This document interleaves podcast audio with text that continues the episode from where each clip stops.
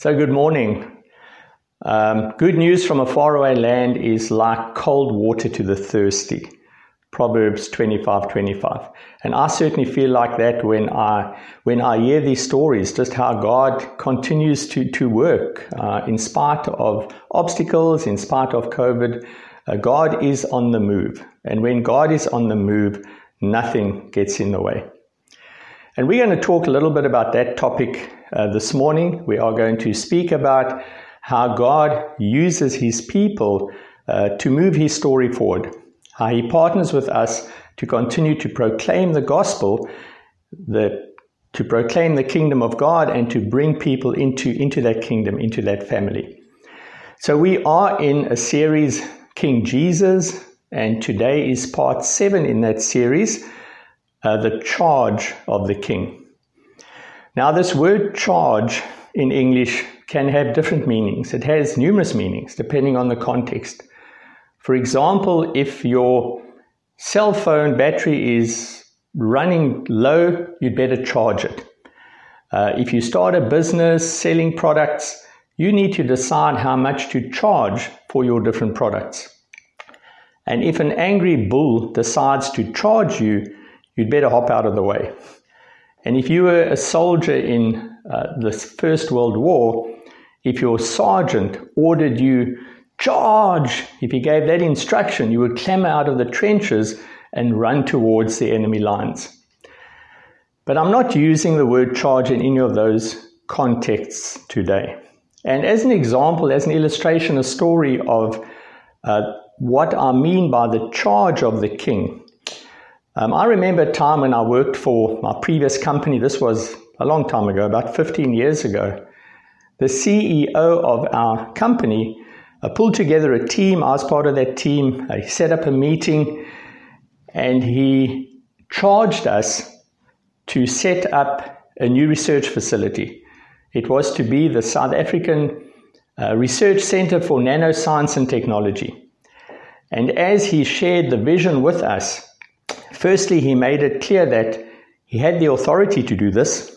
You know, he was the CEO and the government was involved and supportive of it. He had the authority. Secondly, he made it clear that he believed that we were the right people, that we were equipped. We had the experience and the skills and the qualifications to make this happen. He also stressed how important this project was uh, to the national system of innovation and to the, yeah, just to the economic well-being of, of, of all South Africans. Um, he also provided the resources for us to be successful. Uh, in this case, it was a building and it was a budget, and he also said that he was available and that he would open doors and we could access any information or any other person in our organization. So, this was actually one of the most exciting projects that I've ever been involved in in my career. And fortunately, it was a, um, it was a success. Um, so the charge of our CEO had a few elements, you know, that helped make this project successful. He had the authority. Uh, he believed in, you know, that the team that he set up to help him establish this had the right experience, that we were the right people. Uh, he made it clear to us how important this was, that this project simply had to succeed. And then he provided the resources to ensure that it did succeed. So it's in that sort of context and that meaning of this word charge that I'm going to speak today about the charge of the king.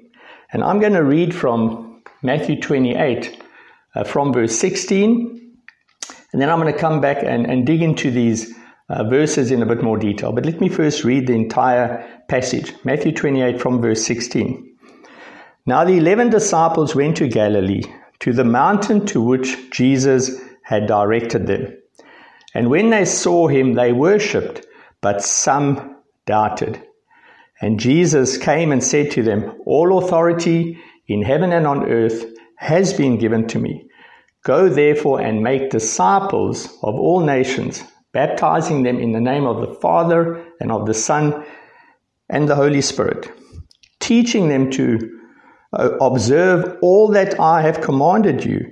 And behold, I am with you always to the end of the age. Now, most of us here are probably pretty familiar with this passage of Scripture. Um, but what I want to get out of this passage this morning is not only that we understand this command of Jesus, it's called the Great Commission.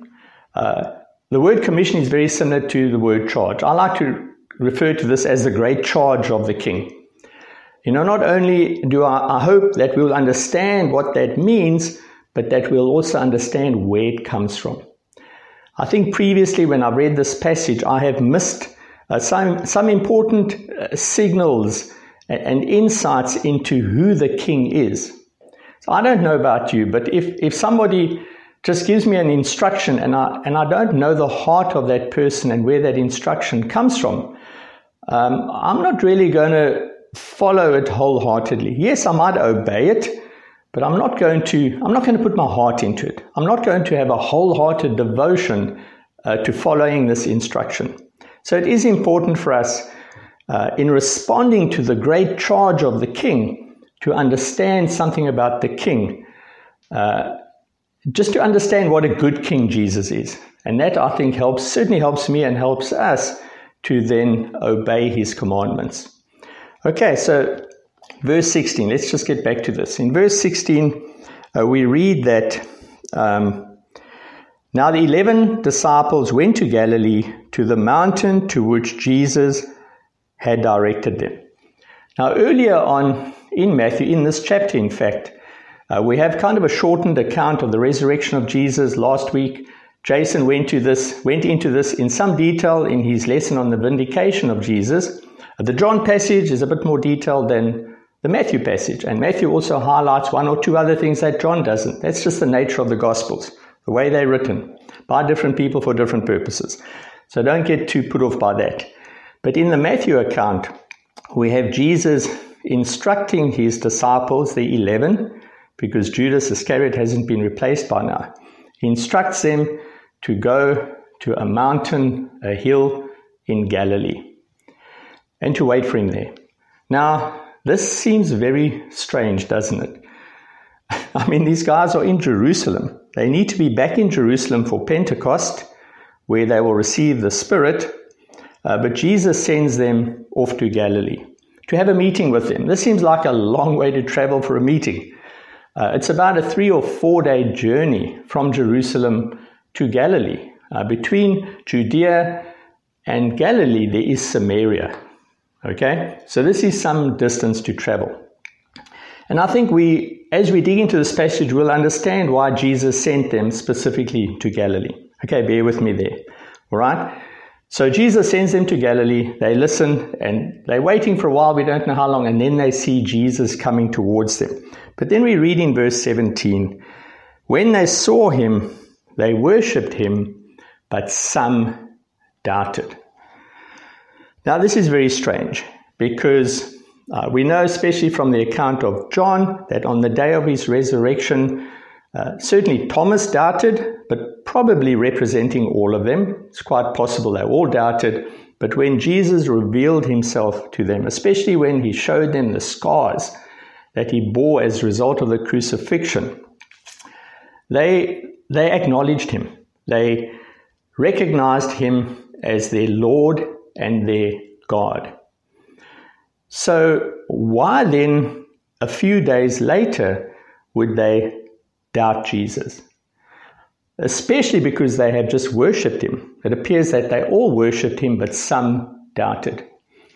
Now, there is a view on this from uh, reputable uh, Bible scholars, respected Bible scholars, that I'd like to share with you that that certainly makes sense to me. You see this, the Greek word that is translated doubted in this passage uh, is only used in one other place in the Bible. It is not the usual word that is translated doubt. And this word is more about hesitation rather than uh, not believing. Okay? So let's go with that for a while. Let's say that, you know, Jesus came to the disciples, they worshipped him, but some hesitated. Why would they hesitate? Well, remember, remember what happened. You know, when Jesus was in the Garden of Gethsemane, uh, when Jesus was arrested, how did the disciples respond? They scattered. They deserted Jesus. Now, I think it's very likely that the disciples, especially after they've had three or four days while they were en route to Galilee, to remember, you know, just the time that they spent with Jesus, and especially to remember how they had deserted him. And I think it's very likely that they hesitated because they weren't sure how Jesus would receive them. You know, would Jesus rebuke them? You know, would they be rejected, you know, from the family? Who knows? Know, but the, I believe that they had guilt, they had shame, they had regrets, which led to this doubt, this hesitation about how Jesus would actually receive them, what Jesus would say to them. Then we read in verse 17, sorry, in verse 18, and Jesus came and said to them, All authority in heaven and on earth has been given to me. But let's just pause there. Now, this is, this is also super interesting and important to me. Um, what is translated here, and Jesus came and said to them, depending on the translation, it unpacks that a bit more. Your translation might read, you know, that Jesus came near and then said to them. The point is that in the original language, this is a sentence with three movements. You know, it's quite, it's, I think we can fall into the trap of reading this and thinking that, wow, this was a really short meeting, you know, maybe 15 seconds, because that's all it takes to read this passage. You know, the actual Great Commission, the great charge that Jesus gave them, wouldn't take longer than 15 seconds to say. Clearly, Jesus doesn't operate like that, okay? And there's a lot more to this meeting and engagement with, with the disciples. Uh, we can be sure of that. So in the original Greek, there are three movements. It literally means that Jesus approached them, he spoke to them, and then he said. Now that's really important. So what we get from that is Jesus coming up to them, knowing their hesitation because Jesus knew all things, sitting down, engaging with them. And I can imagine you know, on this mountaintop in Galilee, which Jesus has very purposefully chosen as the venue of this meeting, that Jesus would have reminded them of how they responded. You know, when Jesus met them and said to each of them, Come follow me, how they responded positively to that call. I can imagine Jesus pointing to the Sea of Galilee and uh, reminding them of the storm and how you know, Jesus used that storm to teach them an important lesson uh, about uh, doubt and faith. I can imagine Jesus pointing to the different villages where they went and, the first miracles, you know, that Jesus performed, and just the amazing, uh, the amazing miracles and proclamations of the gospel and the teachings uh, that they experienced. And I can imagine Jesus reminding them of how faithful they were most of the time certainly might have reminded them of their slip ups, but I, I am sure that Jesus reaffirmed them during this meeting. I am sure that Jesus would have forgiven them, you know, for deserting him. And I'm sure that Jesus would have wanted to deal with their shame and their regret. And he would have reminded them that that is exactly why he went to the cross to carry their shame and to carry our shame. And then when they had connected like this, and they were a united team again, that's when Jesus gave the charge to go and make disciples of all nations. You see, Jesus is a good king. Um, he is such an amazing king. He is a king who wants to connect with his people. He's a king who forgives. He's a king who empowers us. He's a king who understands our weaknesses, right? He understands our struggles, our sins, our regrets, our doubts.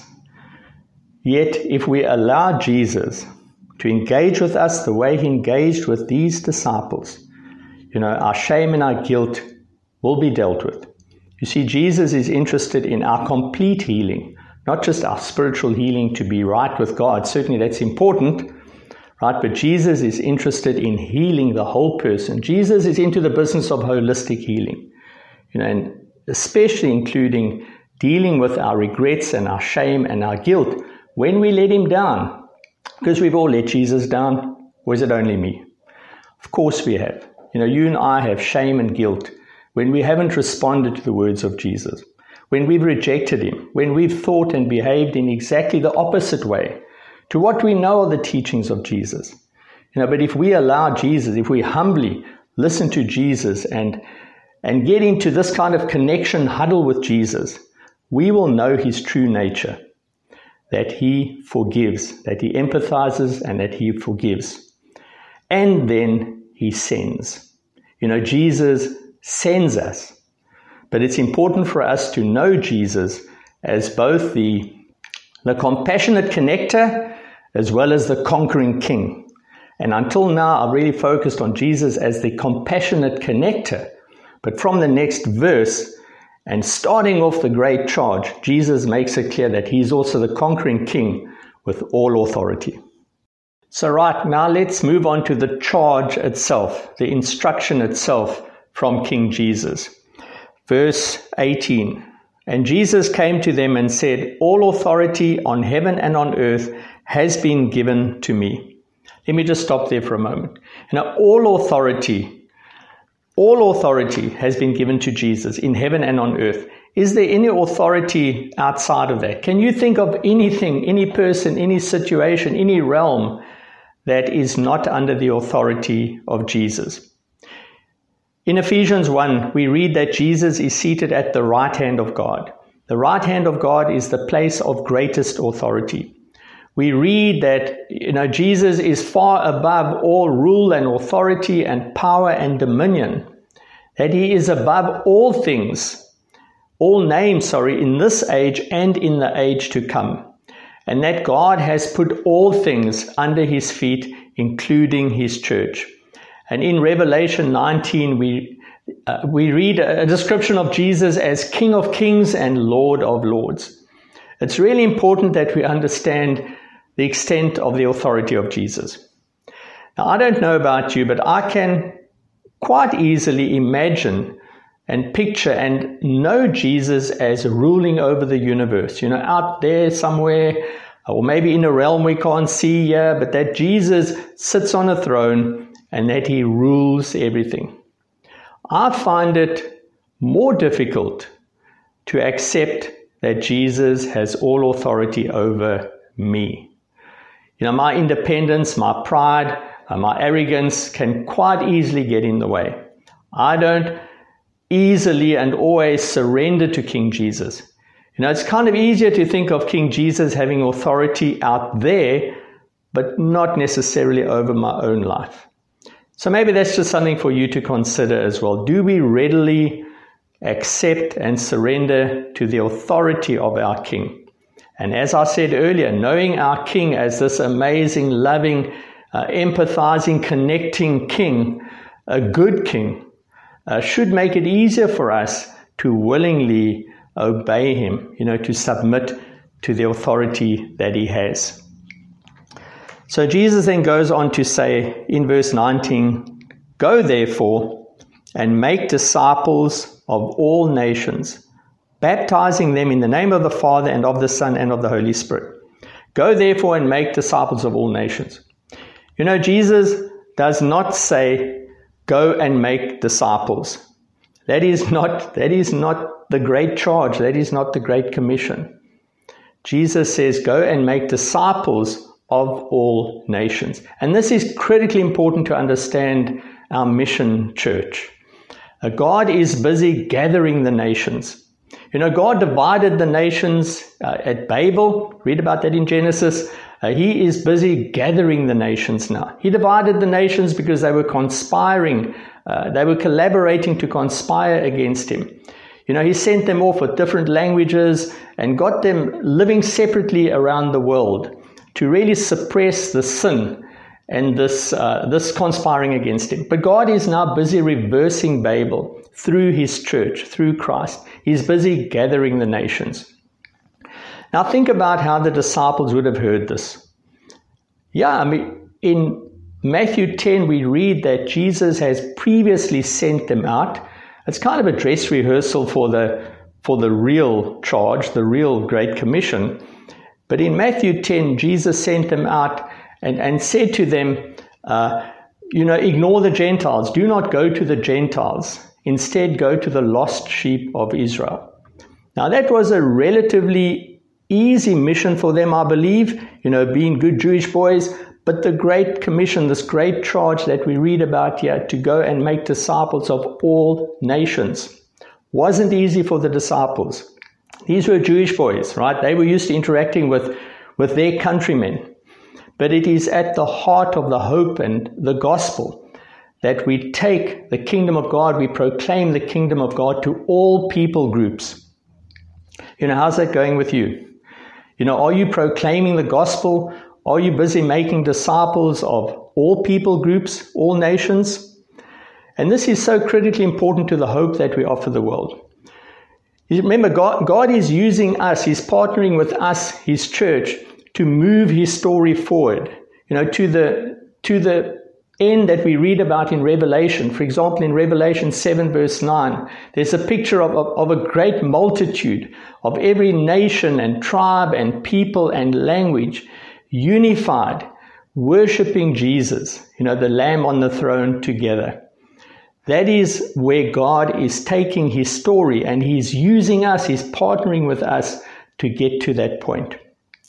And when we make disciples of all nations, when we build churches that are, that are cross cultural, when we build churches that are multi generational, that have people of all nations and tribes and languages and generations and all socio-economic class.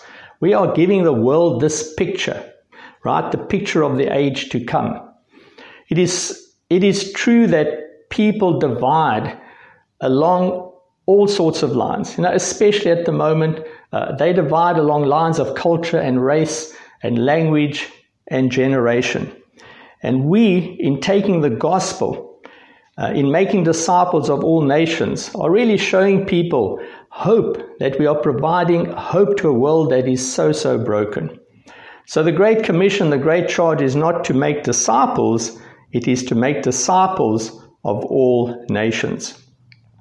And we do that by baptizing people. Now, at baptism, we have our sins forgiven, we receive the indwelling of the Holy Spirit, and we enter into the family of God. And this is not a, a time, I don't, you know, this is not a lesson specifically focusing on baptism, but baptism is clearly a really important milestone in making disciples. But do you think making disciples ends at baptism? No, I'm sure you don't. But making disciples is a lifelong process.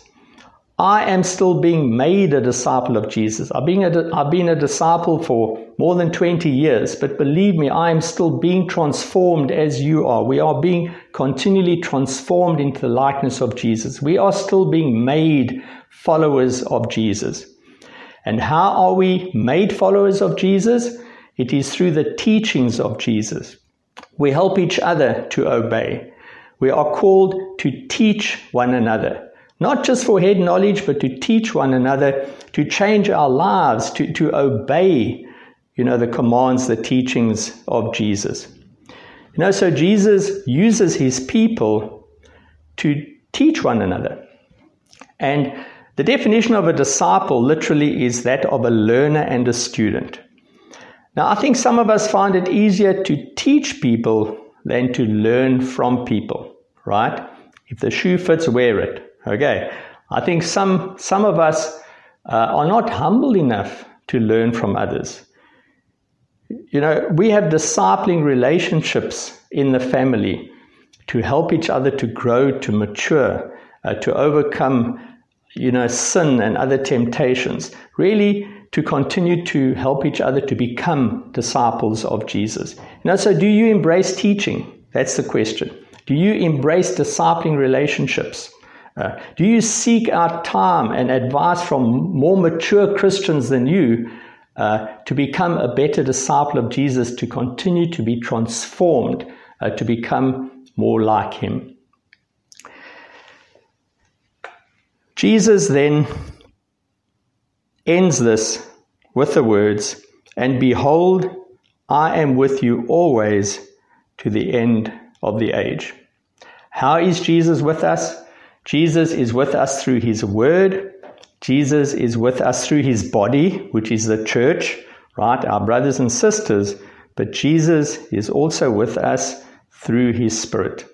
Now, I'm not going to get into this today. Uh, please join us next week for part eight, which uh, is a, a lesson about the presence of the King. But I would like to just um, summarize this lesson as follows. You know, yeah, Jesus has given a charge to his disciples. Jesus has given this charge to you and me. The charge comes from a position of all authority. My CEO, who gave you know the team that I was in the charge 15 years ago, had authority, but nothing like the authority of Jesus. Let's accept that this comes from the one with all authority on heaven, in heaven and on earth. You know, Jesus gives the charge to his disciples, uh, believing that we are equipped enough, that we have enough knowledge, we are trained enough, and especially with him doing this with us, that he believes that we that we can take you know the gospel to all nations, that we can proclaim the gospel and make disciples of all nations, right? He believes that we are equipped enough to do that. He also has created this incredible vision for us, right? This is the most impro- important project of all time. You know, this is to give hope to a world that is hurting, a world that is broken, right? This is to move God's story forward to the beautiful picture, the ending that we read about in Revelation, right? So this is a critically important calling. This is the most important charge that you and I will ever receive. And then finally, you know, Jesus has given us the resources for this charge, for this project. And the resources are varied. There's certainly different resources, but the most important resource Jesus gives us is his presence. He is with us always to the end of the age. But just getting back to the disciples, you know, the 11 that he spoke to and how they might have felt about this charge to go to all the nations. Were they successful? Absolutely. You know, we read about that in the book of Acts. There in Acts chapter 1, you know, Jesus promises them his spirit. And then he says that you will be my witnesses, starting in Jerusalem, but then going through Judea and Samaria to the ends of the world, you know, to the entire world. And that baton is passed to us, brothers and sisters. You know, do you accept the great charge, the great commission that Jesus is giving to you and to me? You know, at the moment as a church, we are going through uh, the 40 days of prayer. Uh, just an amazing, yeah, just series and focus on prayer. And we have been encouraged to come up with a list of impossible prayers. And I hope that you have some impossible prayers about mission, mission focused prayers, prayers that are based on this great charge of Jesus that he gives us. Church, I, I hope and I pray that we are all praying that we will individually and as a church be fruitful this year, that we will take the gospel you know, to, to many people, that many people will be baptized and taught to become like Jesus, be taught to be his followers. I pray that we that we pray bold, impossible prayers, that we will meet people, that our eyes will be open to see the doors that God will open and the doors which God is opening now. And as God opens the doors, I pray that we'll open our mouths and open our lives to, to take this incredible news that is the gospel of our King Jesus to the world and bring about the healing and provide the hope that our div- divided world so desperately needs. To conclude the lesson, I'm going to show a very short uh, video by Francis Chan. I think he makes a point that uh, really aligns uh, with this lesson, uh, but brings with it a particular challenge, which I hope you take to heart. See you next Sunday. When I was a kid, we used to play this game called Simon Says. Right, most of us have played that, unless you're really young, because there's no app for it. it, Simon Says is, uh, you know, you just, Simon says, pat your head, you know, so okay, you know, Simon said it. Um, it's just, it was a very simple game, but it's so weird how in the church, Jesus says is a totally different game. If Jesus says something, you don't have to do it, you just have to memorize it. You, you, you, study it, you memorize. You guys, it, it doesn't make any sense. A lot of the things we do. When he tells us to go out and make disciples, and how many people in the, our churches are actually making disciples? But they memorized it. You know, when I tell my daughter, hey, hey Rach, go clean your room, she doesn't come back to me two hours later and go, I memorized what you said. you said, Rach, go clean your room. I can say it in Greek.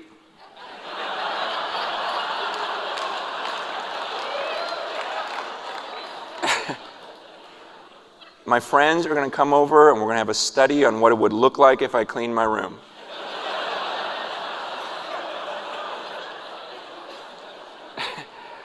she knows better than that. And so, why do we think we're going to come before the judge one day and quote everything that he said and talk about how much we know? It's just, it's just this black and white stuff. If I just started with scripture, I'd go, here's what I would do I would start making disciples.